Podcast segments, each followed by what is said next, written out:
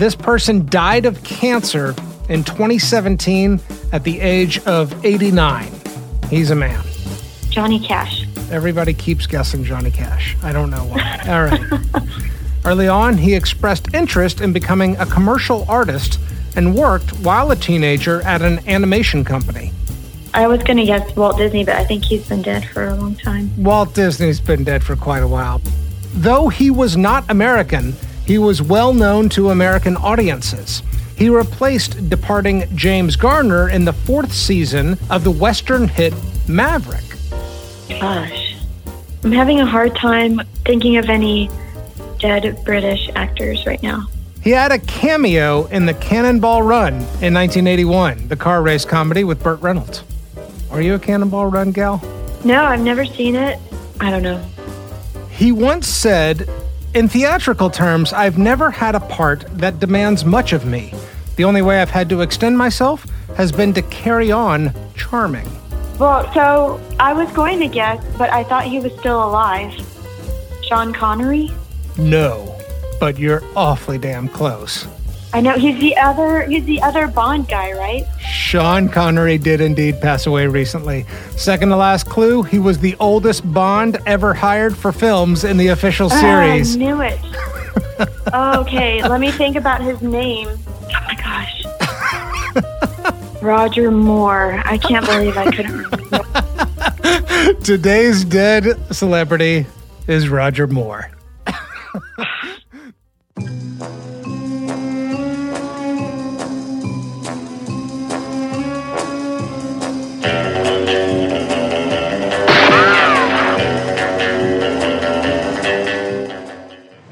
By the way, we haven't been properly introduced, Melina. My name is Bond. James Bond.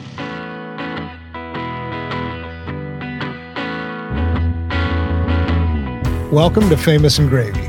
I'm Michael Osborne, And my name is Amit Kapoor. and on this show, we go through a series of categories about multiple aspects of a famous person's life. We want to figure out the things in life that we would actually desire, and ultimately answer a big question Would I want that life?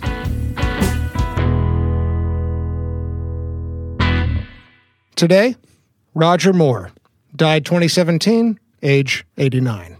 Category 1 Grading the first line of their obituary. Here we go. Roger Moore, the dapper British actor who brought tongue in cheek humor to the James Bond persona in seven films, eclipsing his television career, which had included starring roles in at least five series, died on Tuesday in Switzerland. He was 89. What do you think? Dapper. That stuck out to me. Amen, right? That word just leapt out. It's without question the most eye catching word, I guess, ear catching word. Yeah. And hasn't been, I feel like that word really got revived again with Don Draper. Interesting. You know what I think of when I think of Dapper? I don't know why my association is with Oh Brother Where Art Thou? George Clooney has I don't know if you remember the scene because he cares a lot about his hair and he's trying to get the product. I don't want this pomade. I want Dapper Dan. I don't carry Dapper Dan, I carry Fop. Well, I don't want Fop, goddammit. I'm a Dapper Dan man. My mind goes right to that scene and Oh Brother Where Art Thou? Yeah, was it revived with Mad Men? I, I mean, I think there's the word association because Draper and Dapper is part of what I'm doing there. Yeah. But yeah, I, but I feel like that word was strongly associated with that character. How do you feel about that word? I like the word. Dapper? Yeah. Would you like to be described as dapper yourself? Yeah, I think so. Am I? I never thought about it. Uh yeah, I don't know. Yeah, no, no. I mean, you're not not dapper. It's not a reach to say Amit. He's dapper. I mean, I'll take not not Dapper. I'm Right. okay with that. Uh, but okay, let's get to the what does it mean? Yeah, we just know synonyms. There's a cool, suave handsomeness to it. Clean comes out for me too. There's something hygienic about being dapper, like a, and I guess it is actually really a strictly masculine word. I've never heard of a woman being described as dapper. No, but there's certainly an equivalent. What's the female equivalent of dapper? Now, what is it? Something at the intersection of beauty and grace. Hmm. Forgive me for going first ladies, but it's like your Michelle Obamas and your Jackie Kennedys and Yeah. All right. Positive association with the word dapper. Yeah, and taking it back to here, I, I for Roger Moore, that's great. Yeah, and it's right on the money. It is an excellent word to describe him. There's actually kind of nothing else in the for a New York Times obituary about somebody who's pretty famous and died at age 89, kind of short. I mean, there's only one real comma splice in here. They managed to get the he was James Bond in seven films, and that eclipsed starring in five other series. And then I got to say, the other thing that leaps out to me is died in Switzerland. Yeah. Like a British man dying in Switzerland does seem true to the James Bond and a dapper It's the, persona. well, it's the living out of the character in some way. One more question about the word dapper, I suppose. Does it have a connotation with wealth? Think it does, but it's not exclusive to it. Yeah. Have you ever described anybody as dapper? Other than how I tried to fish for a compliment myself, that was not even appropriate. I, look, Uh, I'm yeah, happy, I'm I- happy yeah, to call you dapper. No, don't. No, don't do that falsely. Only if you mean it. I'll have to think about it if I mean it, but I could mean it. There's like a 75% chance. Yeah, but I might also just work on it. Like between now and when I see you next, I may just change my dress code and grooming a little more dapper. Yeah. Yes. Okay. What was the question? Have I called somebody dapper? No, I was talking about dapper in uh, association with wealth. And yeah, I guess I also had asked, have you ever called somebody dapper? I think so. I can. I don't remember who. I don't know who, but I think I have. I have some extended family, like older uncles or people that are like uncles to my parents or their cousins, that I would definitely put in that category. All right. We should grade. Well, I want to, before we leave the obituary, we miss one thing, which is the actual headline of the obituary. I know the category is about the first line of the obituary. Did you catch the headline of the obituary? Roger Moore, who played James Bond 007 times, dies at 89. I loved that. That's brilliant. so I know we're grading the first line, but I want to grade that also in part of my my grading of the obituary. Okay. Like maybe bonus points for the headline. Yeah, extra credit. Extra credit on. The, uh, all right. Well, let's grade it. So what am I gonna? It's a, I liked the word dapper. I didn't like without the a lot of positives that we know the New York Times for. So I'm gonna go six plus half point extra credit, six and a half. Six and a half. I think I'm pretty ready to co sign that score. Certainly, I needed to hear about James Bond right off the bat. I like that they did shoehorn in, he did other stuff. He was also a, a television actor in five other series, but that the James Bond thing eclipsed it. So it does feel, in terms of comprehensive, what he's known for, what we're going to remember him for, pretty good, but also a little bit weak sauce somehow. Like I'm looking for a little bit more cleverness that they sometimes have in these obituaries. So I, six and a half feels about right. Yeah, if anything, generous. Yeah, I agree. All right, category two five things I love about you. This is where Amit and I work together to describe five things we love about Roger Moore. So why don't you kick us off? Yeah, I'll take one. Raised eyebrow. Fuck, I had that too. That's all right. That's why this is a cooperation, Michael. Where we work together to get the five things we love about you. This is not a competition, Michael. Sure. So raised eyebrows. Say more. Raised eyebrow. Uh, he uh, certainly didn't invent it. He gets a lot of credit for doing it really well. That kind of James Bond snide, clever, making a joke, but still kind of intimidating look. It seems like he perfected it. Can you raise your eyebrows? Can you do one at a time? I really tried to do the raised eyebrow, and Yeah. I can't very well. I can raise it a little bit. I definitely spent some hours in the mirror trying to get the one eyebrow up Yeah. at some point in life. It seems like it's a British trait, like Mr. Bean. Yeah. I was thinking John Belushi. I don't know why. And Blues Brothers, I remember John Belushi raising an eyebrow. I can kind of see that. Shall we go on to two? Yeah, I want to say something about the raised eyebrow and what may be different about him and Belushi and Mr. Bean is he did it with a handsomeness mm. where it's not just like a comedic thing. And that's what I liked about it. But the raised eyebrow goes along with charm, which, if I may, I'd like to segue into number two. Yeah. So I said pure charm. It seems to be this man's main weapon and maybe his only weapon in getting through life. I mean, the man just exudes charm. Is that something to be admired or not? It's really hard to qualify just to me a yes or no to that question because I think it can have negative connotations. Charming can also kind of mean cunning or deceptive. I think his style of it is virtuous. I think it's just a personality. The same way that that somebody can be considered an extremely happy person or extremely polite. I feel like you're underselling this. I mean, it's intentional, it's cultivated, it is conscious to be charming and to use charm as a way of going about how you deal with people in, in everyday life. I agree that to qualify it as good or bad is a little bit meaningless, that in some situations it's deceptive, it's the thing that gives you a pass. In other situations, it's also the thing that might lighten the room and you know help people get through tension or something like that. Is there anything wrong with it? I haven't made up my mind about that. I think it's his defining characteristic. How much it speaks to something I want or don't want. His existence and his persona makes me wrestle with that quality in a way that I can't think of any other dead celebrity having done the same. Yeah. What do you got for number three? I, I made this semi autobiographical that his mother was born in India, even though she was a member of like the British Raj and who knows. But I liked that. Yeah, that's nice. Yeah. Number four. Number four, the history of stepping in to fill thankless roles, especially James Bond. This was mentioned in the quiz. He replaced James Garner on the TV show Maverick. I think as a different character. I've never actually watched the show Maverick, but that was one of the ways in which he became familiar to American audiences. And then to be basically the number two Bond after Sean Connery. Have you ever heard anybody make the case that Roger Moore is their favorite Bond? My father is a huge James Bond fan, and I think that he would he would argue for Roger Moore as his favorite. What did Roger Moore do as Bond that spoke to your dad, do you think? I think the charm and the dapper, possibly Yeah, more spoken to him. more than Connery. Yeah. yeah. What is your relationship to Bond? We should talk about this. I think I've seen all of them once, maybe a few of them a couple of times. I don't have a particularly strong affinity. I'll see the new ones, mostly because my dad is a fan. We, I tend to to watch them, but it's a passing appreciation. That's about where I'm at, maybe a little bit even less so. I, I know there are people for whom James Bond is on the Mount Rushmore of most important fictional characters in pop culture.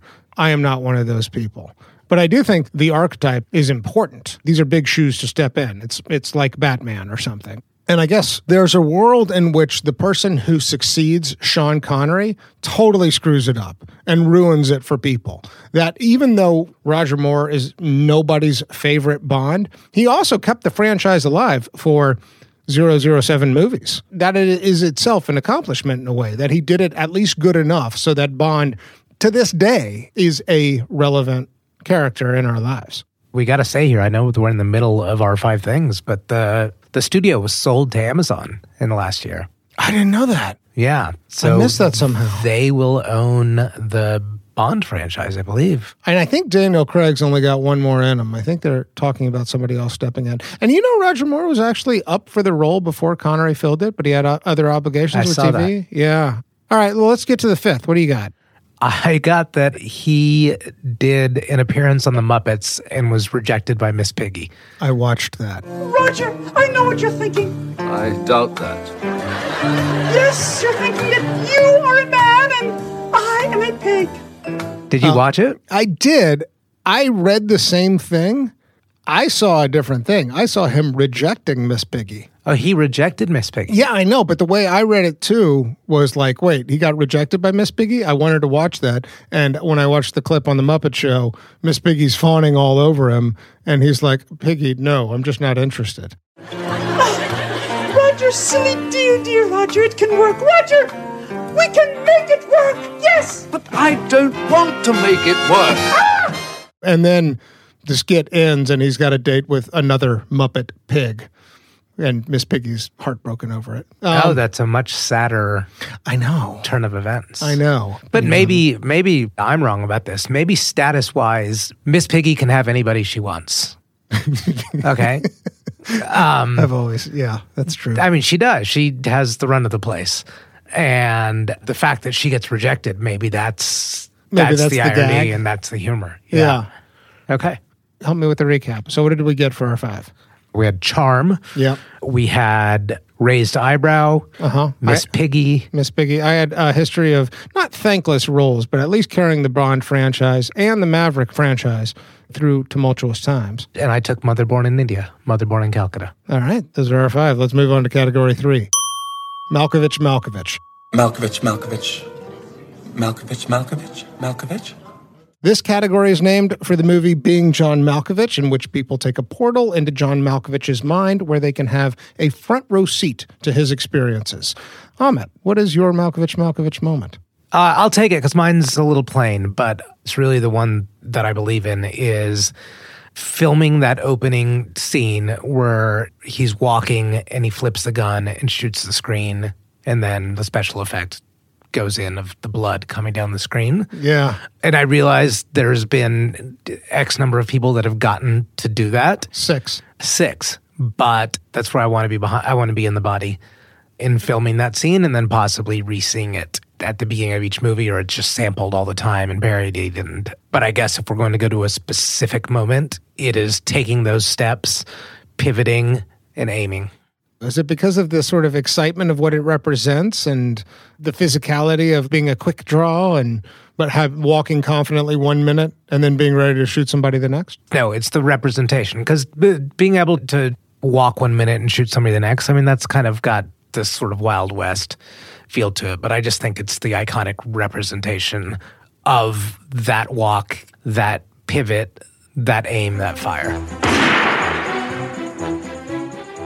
I wonder if he did it a new time for every film. Because the first time you do it, the first time he did it, he had to have some sort of consciousness of like, this is what Sean used to do. But then, like the second through seventh times he does it, he's owning the character more and more. He's no longer stepping into their sh- feet. Plus, the franchise continues to be successful. So, yeah, that's pretty good. What is your Malkovich Malkovich moment? So he is Sir Roger Moore. He was knighted, and the celebration was with Tom Jones of It's Not Unusual Tom Jones.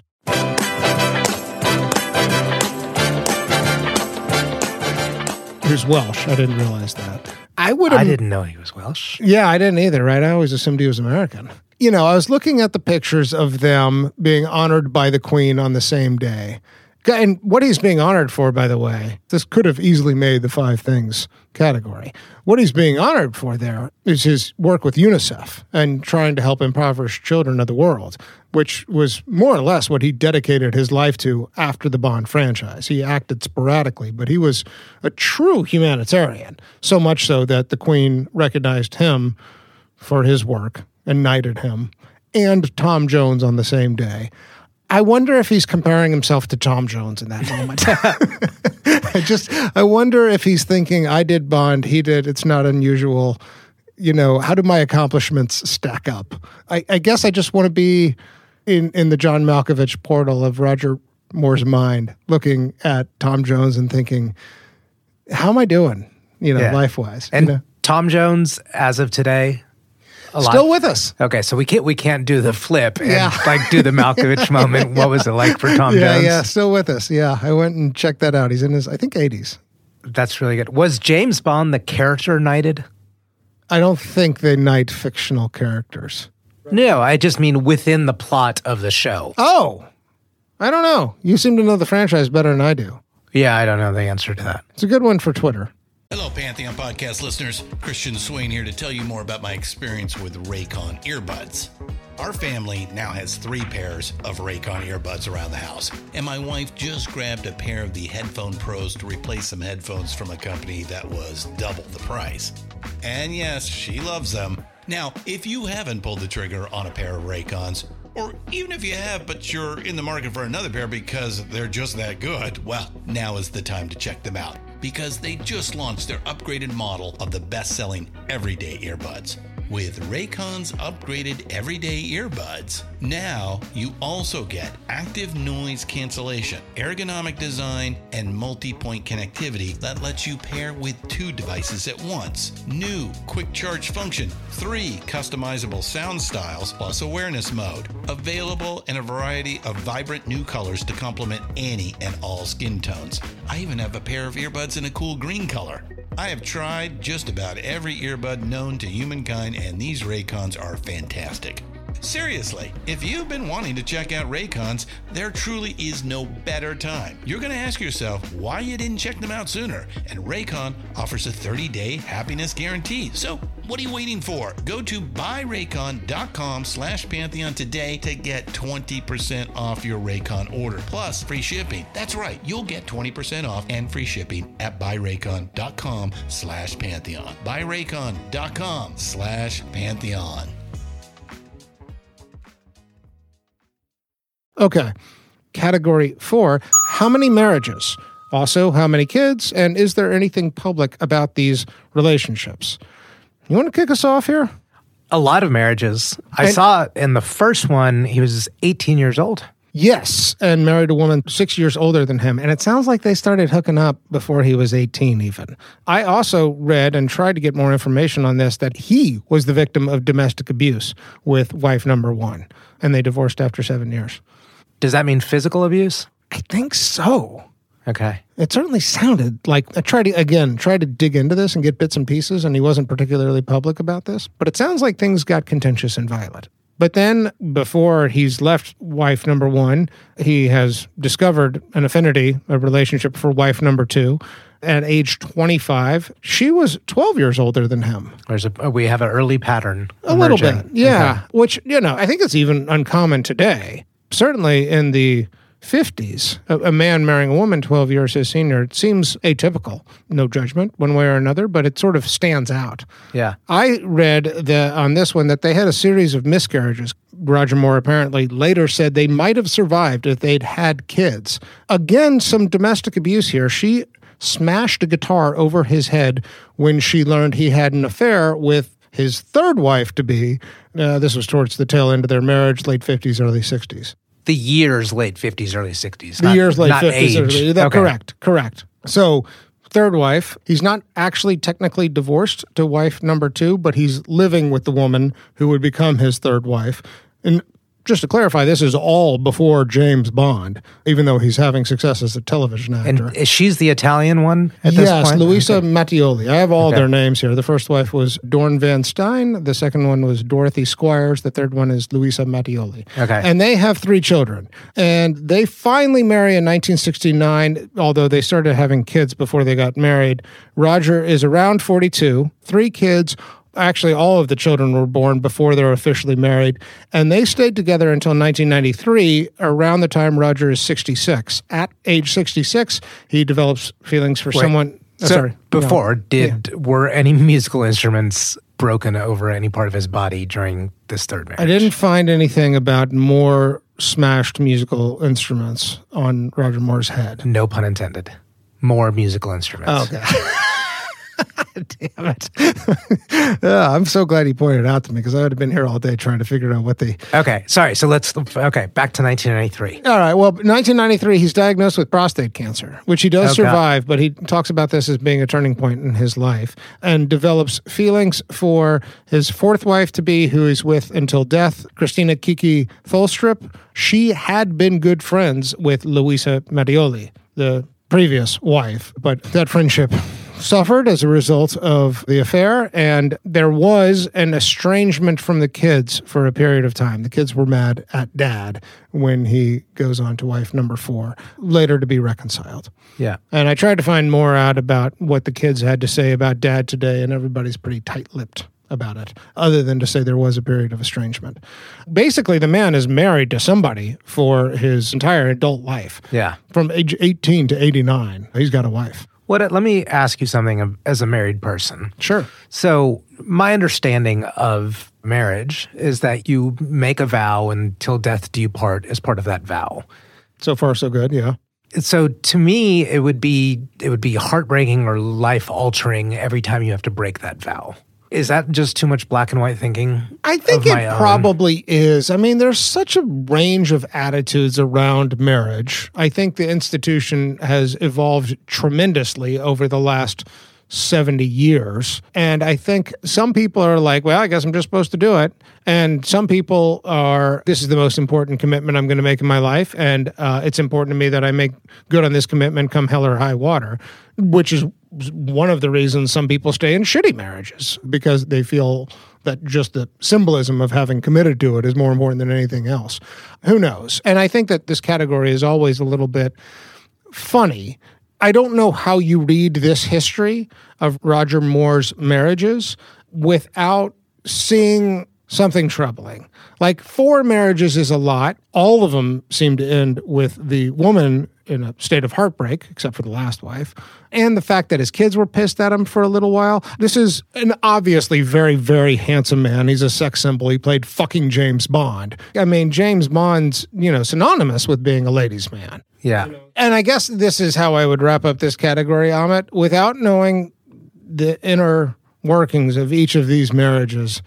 This is, to me, the most problematic aspect of the Roger Moore stats. This speaks to a troubled relationship with oneself in a committed relationship and how important marriage actually is. And that children suffer at some point along the line sort of sucks. I mean, maybe, but this is, I think this is one of the difficult, weird things about our show is as a retrospective. So there were, we know that there were four different instances in which he fell in love, likely was overjoyed, and genuinely, truly thought he was making a lifelong commitment. Sure. And did it publicly in front of friends and with some sort of holy book or some sort of ordained person. Ceremony, yeah, sure. And, uh, and, and endured domestic abuse in the first two of those. Yeah, but there had to have, like I said, there there were periods of tremendous joy and hope each of those times. Yeah. If at the first two of them there was literal violence, you know, that's certainly pardonable that that marriage wouldn't last. But all I'm saying is, yes, it looks problematic. I don't have an answer yet. Well, I, okay. What I also don't see is learned lessons. It's not obvious to me that he's learning from the previous relationship. And I guess that's something I would want in a love life. If I have a marriage that fails, then I certainly hope that I do some self examination of what went wrong here. And, and to the extent I'm going to commit to the next person, how can I make this work? It's not obvious to me that ever happened. The one thing I saw about wife number four that was that he said they got along well. We don't fight. That to me is actually not the mark of a great marriage. I think healthy marriages have fights. I think you figure out how to fight and not have it be an existential threat. It's not just about getting along. It's that adage of we're growing in the same direction and we're working shit out. I Maybe don't- that happened to some I don't extent. fight. I disagree pleasantly. I think you need to learn how to fight. I don't think so. I don't think I want to change that about myself. We'll talk about it offline. Let's move on to category five. Yes. Net worth. If you Google the net worth of any dead person, for better or worse, Google will return an answer. What did you find? I found 110 million. That's what I found. Holy shit. That's huge. 110 million. I mean, it makes sense. He so he he made well on the Bond franchise. He also made well on the Bond franchise before that kind of money seemed to me so common. Yeah, I mean that's a large number for somebody in today's media world. 110 million. Amen to that. And he came from uh, meager backgrounds, which is, I think, sort of interesting about him because he looks like somebody who's born into wealth, those handsome features, and being dapper. This is why I asked the question earlier about dapper and wealth being correlated. So, yeah, holy shit, 110 million. How does that sit, not as a number that you do or do not want, how does that sit as a number for Roger Moore for you? High. Yeah. I mean, there's nothing wrong with uh, there's nothing wrong with being not. high. Yeah, It of just course not. it just seems either well compensated or managed his money very smartly. Or both. Yeah, Had it been 50 million, that would have seemed high to me. Yeah. You know? and he did have a tax thing too. Yeah, like that was was- part of the whole living in Switzerland. Is he was a, a tax optimizer, Yeah. so to speak. All right, let's go on to category six Simpsons, SNL, or Hollywood Walk of Fame. Uh, this is a measure of how famous a person is. Uh, we include both guest appearances on SNL or The Simpsons, as well as impersonations. Hollywood Ho- Ho- Walk of Fame that happened late in life. Yeah, that one is like the year 2000, is what I saw. Okay. Yeah. I cannot say the year 2000 without thinking of Conan O'Brien.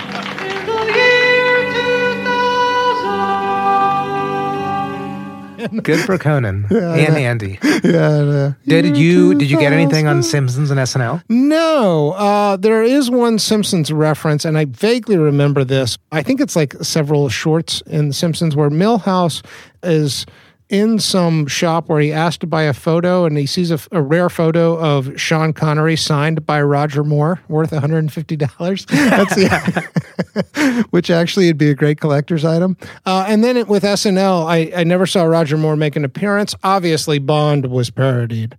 I actually love the Milhouse story. Yeah, it's pretty good, huh? But I think the Hollywood Walk of Fame is enough to. He made it. He's a very famous man. And he made it separate from just the character making it, right? He did so good at being the character Yeah. that he made it as an individual. Obviously, Bond made it. Bond transcended all pop culture. Yeah. But for him to make it as the the person that played Bond, yeah. All right. Category seven. This is the last of the knowable facts category. I love this one. There's a new category on the show. Uh, we're debuting it. It's called Over Under. In this category, we look at life expectancy for the year that they were born to see if they beat the house odds. Roger Moore was born 1927. Life expectancy for men was 59. He made it to 89. He beat the house odds by 30 years. crushed it. Crushed it. Okay. Good for him. Hey folks, Steffan Chirazi and Renee Richardson here from the Metallica Report. And we are proud members of the Pantheon podcast family, where the best of music and podcasts unite. We've got something pretty cool for you. We're giving away an exclusive Metallica merch package worth over $250. That's a whole lot of scary guys, skulls, M72, and other sought after Metallica swag. And we've made it easy for you to win. Follow and share the Metallica report, and you're in the game. Go to pantheonpodcast.com slash Metallica, enter your email, and hit that button to be entered to win. And just like that, you're eligible for our monthly exclusive Metallica merch package. And guess what, rockers? You can enter every month. So just do it. And while we love our global brothers and sisters, the lawyers won't let us ship outside the U.S. Okay. Thus far, we've learned about things that are relatively easy to know. In this next series of categories, we're going to get a little bit more speculative. This is where we begin to take our best guess at what we think it would have been like to have been this person. The first of these categories is man in the mirror. What did Roger Moore think about his own reflection? Amit? Loved it, no question. Must have, yeah. I, I, I have no question written down. I want to just pause very briefly here. To me, there is something like obviously handsome about the man, but also kind of plain. The features are very straight, they're sort of nondescript. Would you have loved that reflection? Yeah. Yeah, I think I probably would have too. Especially the fucking eyebrows. I would have loved to have moved my eyebrows the way he can. Yeah. I would have spent hours in the mirror playing with my eyebrows. All right, next category outgoing message. Uh, like Man in the Mirror, this is about self perception. How do you feel about the sound of your own voice? Did Roger Moore like the sound of his own voice, Amit? I think the same thing. I don't have any doubt. I, I would to have to say yes. Yeah, hard to see how it could be otherwise. And he's in control of it. He's a very deliberate speaker, you know, and he did do some voiceover work, which makes sense. He should have. Yeah. Next category regrets, public or private.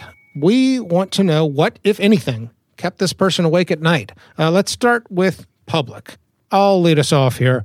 The marriages. I think that there's some smatterings of regret. I don't think he was very forthcoming with the entertainment journalists about how much he struggled with his marriages, but there are little clips here and there where he kind of betrays, I think, what's going on.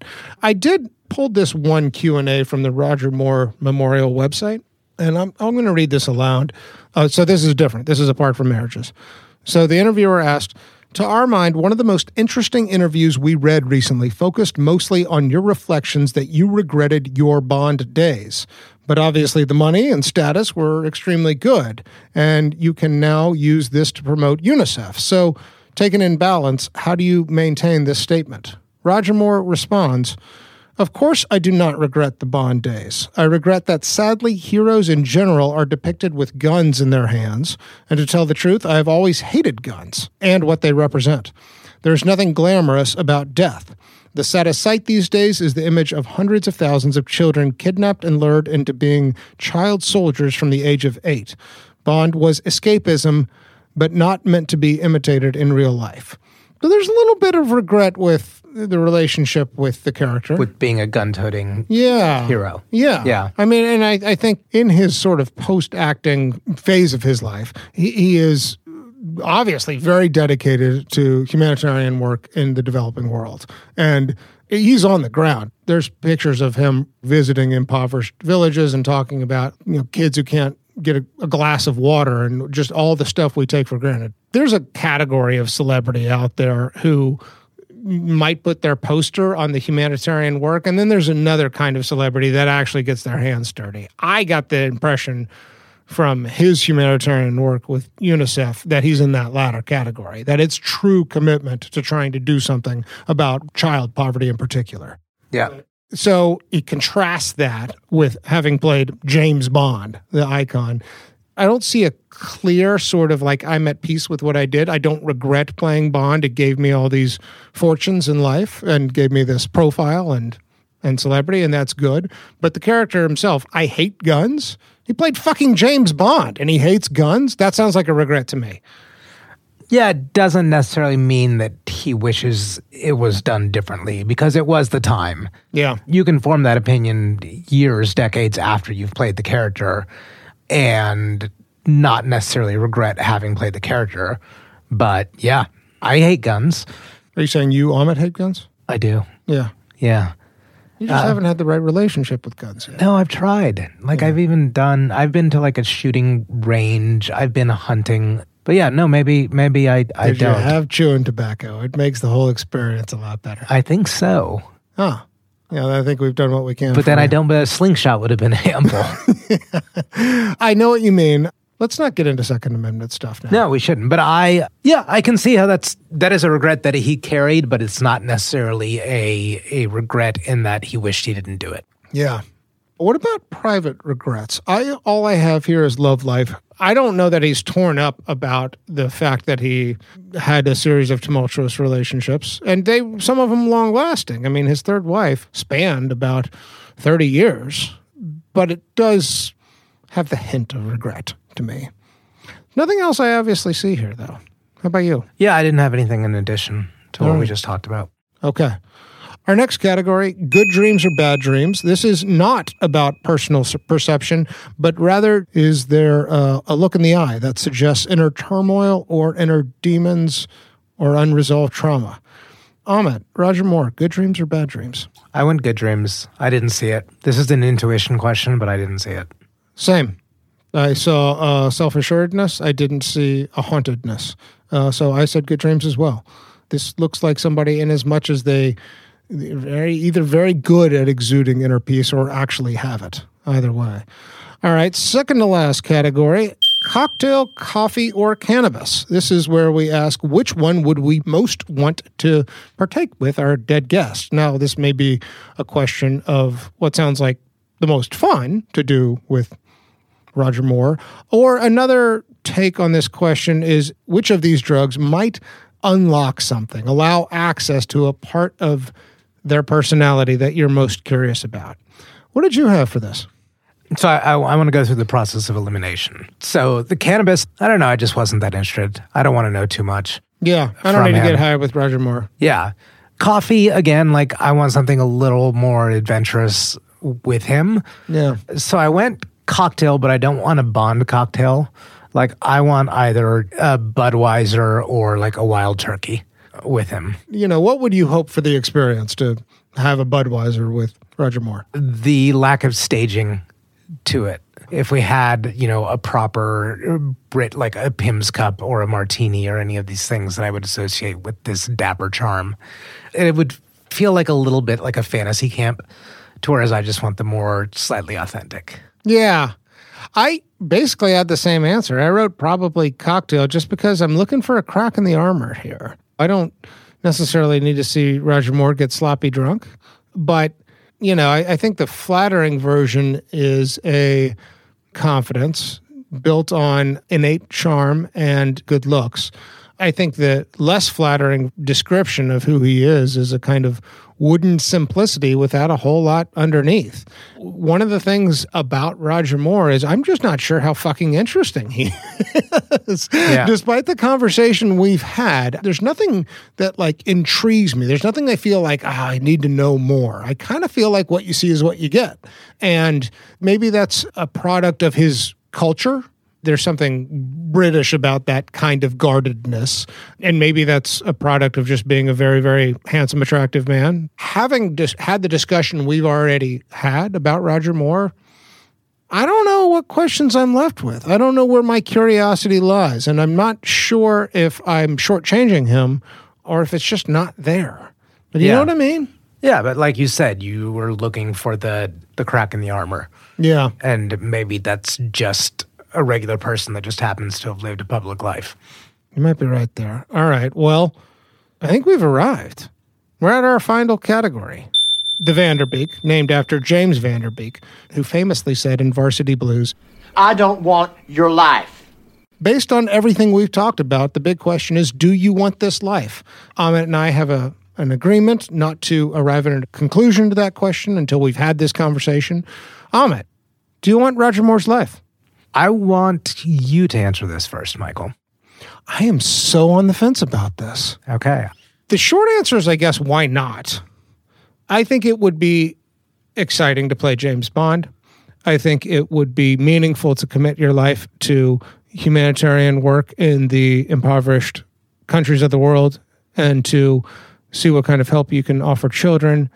His rocket ship of stardom rose in the early 60s, and I think he was a famous Hollywood celebrity during a period of Hollywood that I romanticized to some extent, the 60s and 70s. So there's things about it that, like on the surface, seem not bad. At the same time, I think he's a surprisingly forgettable celebrity, especially for somebody who was James Bond. Before this conversation, I was talking with somebody in their 20s, and uh, they knew who Sean Connery was, and they did not know who Roger Moore was. So I think he's going to be lost from the canon, except for the James Bond enthusiasts. And I really wonder if the Bond franchise will continue to be as important 10 years from now. So when I think about what does it all mean, what'd you get out of it, given that you were given some real natural talent, natural charm, natural looks, and opportunities. I don't think he squandered those gifts, but I'm also not overly impressed with how it all played out. There's nothing that stands out to me here.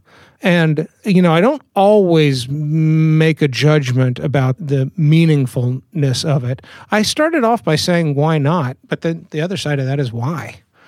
You know, I think I'm a lean no. You're going no? I think I am. What about you? Where are you at? I like the charm and the dapper. I think that's a fine way to be remembered. And so, if that's what people know you as, both on screen and off screen, that's a good way to be interacting with other humans.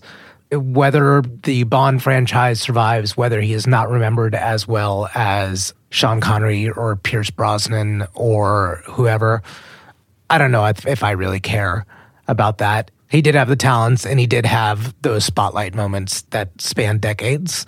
The tumultuous love life doesn't sit well. The early marriages were rocky and, and violent, but the others, they're really, if you just take the others two in isolation, they, they were long. I, I didn't see terrible signs of sort of not knowing yourself in those later years. Very wealthy. I don't know that I care about that after a certain level of comfort. To your point, what's it all for? Yeah. I think good enough. Maybe it was just for the spotlight moments. Maybe it's to use your fame and the character you played to twist that script. If you're doing that kind of work and you're saving 10 kids from being child soldiers, that could be enough to, to lay on your deathbed and be okay with. Yeah, I, I think where I'm really torn is balancing out the significant contributions in the humanitarian universe with the tumultuous love life. Obviously, as always, I only know so much, but there is something about the story of the marriages where I really wonder what he's giving to the marriage and how much, how important that is to him. Yeah. And I know that on my deathbed, I want to have been of service to strangers and to have tried to donate real energy and and money and fortune and whatever to human rights in the world and shared equality in the world. But it is every bit as important to me to also have had high quality interpersonal relationships with the people I really, really know. And it seems to me, based on the available information, I'm not sure he ever really figured that out. You know, I know he had close friends. Were those friendships rich with love? Maybe, but there's a, a shallowness at the interpersonal level that I'm perceiving. And maybe I'm making that up, but that does not counterbalance the humanitarian work for me.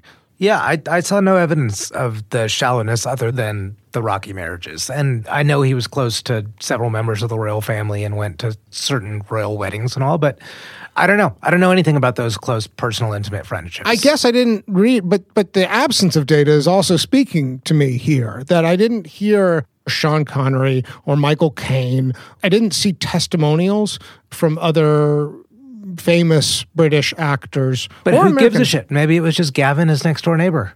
But that's my point. There may have been meaningful friendships. I don't see people talking about him that way. I see. I see people saying he's a fine guy, very charming to be around, but like that he brought love, that he brought compassion. I don't want to discount the humanitarian work because I think you have to have those qualities to do that kind of stuff. But there's an inner shell I perceive in Roger Moore that never fully gets penetrated. That to me feels like a gap. And unless I see evidence to the contrary, yeah, I don't want that life, man. I don't Okay. want that life. I, I want connection. Yeah, I just I, I don't have the same intuition. Granted, we don't have that evidence of the intimate friendships and the connection Yeah. and the possible transformation. But the things I listed, I'm going to go with a yes. Okay, you're a yes. I'm a no. I'm going to go with a yes. Well, since you're saying yes, I feel like it's probably on you this time to take us out with the pitch to St. Peter at the pearly gates. You game for it? Yeah, I can do that. Amit, hmm you are Roger Moore. You've died, you've gone to heaven. You're at the pearly gates, and there is St. Peter, and you have your opportunity to make your pitch for why you should be allowed in. The floor is yours. St. Peter, I don't even know if I'm Christian. And I know that you were just a proxy for making a case for a life being morally redemptive. But I am Roger Moore. I'm Sir Roger Moore. I am best known for playing James Bond exactly seven times. I entertained and charmed tens of millions, possibly hundreds of millions of people on screen and off screen. I let them escape for two hours at a time. I was in Cannonball Run. I was in Boat Trip. I had fun with it. And that's why I think I was here, is that I had fun with it. I tried to let other people just have fun with it. It being life. Let me in. Thank you for listening to this episode of Famous and Gravy. If you're enjoying our show, please go to Apple Podcasts to rate and review. You can sign up for our mailing list at famousandgravy.com, and you can follow us on Twitter at Famous and Gravy. Our show was co created by Amit Kapoor and me, Michael Osborne. Mixing, mastering, and sound design by Morgan Honaker. Graphic design by Brandon Burke. And original music by Kevin Strang. Thank you again for listening, and hope to see you next time.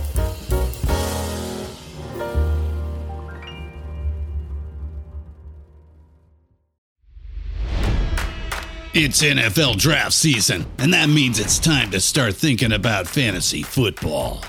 FantasyPoints.com features industry leading experts and prognosticators using proprietary hand charted data to help you score more fantasy points. FantasyPoints.com is the place to go for whatever kind of fantasy football you play. Whether you play fantasy football, daily fantasy sports, or do a little bit of everything, Fantasy Points has the meticulously researched content to guide you to victory. And why wait for the fall? Fantasy Points also covers the new spring football league, the UFL. Join the guru, John Hansen, Scott Barrett, Joe Dolan, and other massive names in the fantasy football universe with an exclusive offer. Use code Pantheon for 15% off any fantasy points package, including the all in package, with access to every article, tool, and data nugget that Fantasy Points has to offer. That's fantasypoints.com and code Pantheon for 15% off at Fantasy Points. Fantasypoints.com, code Pantheon. Score more fantasy points.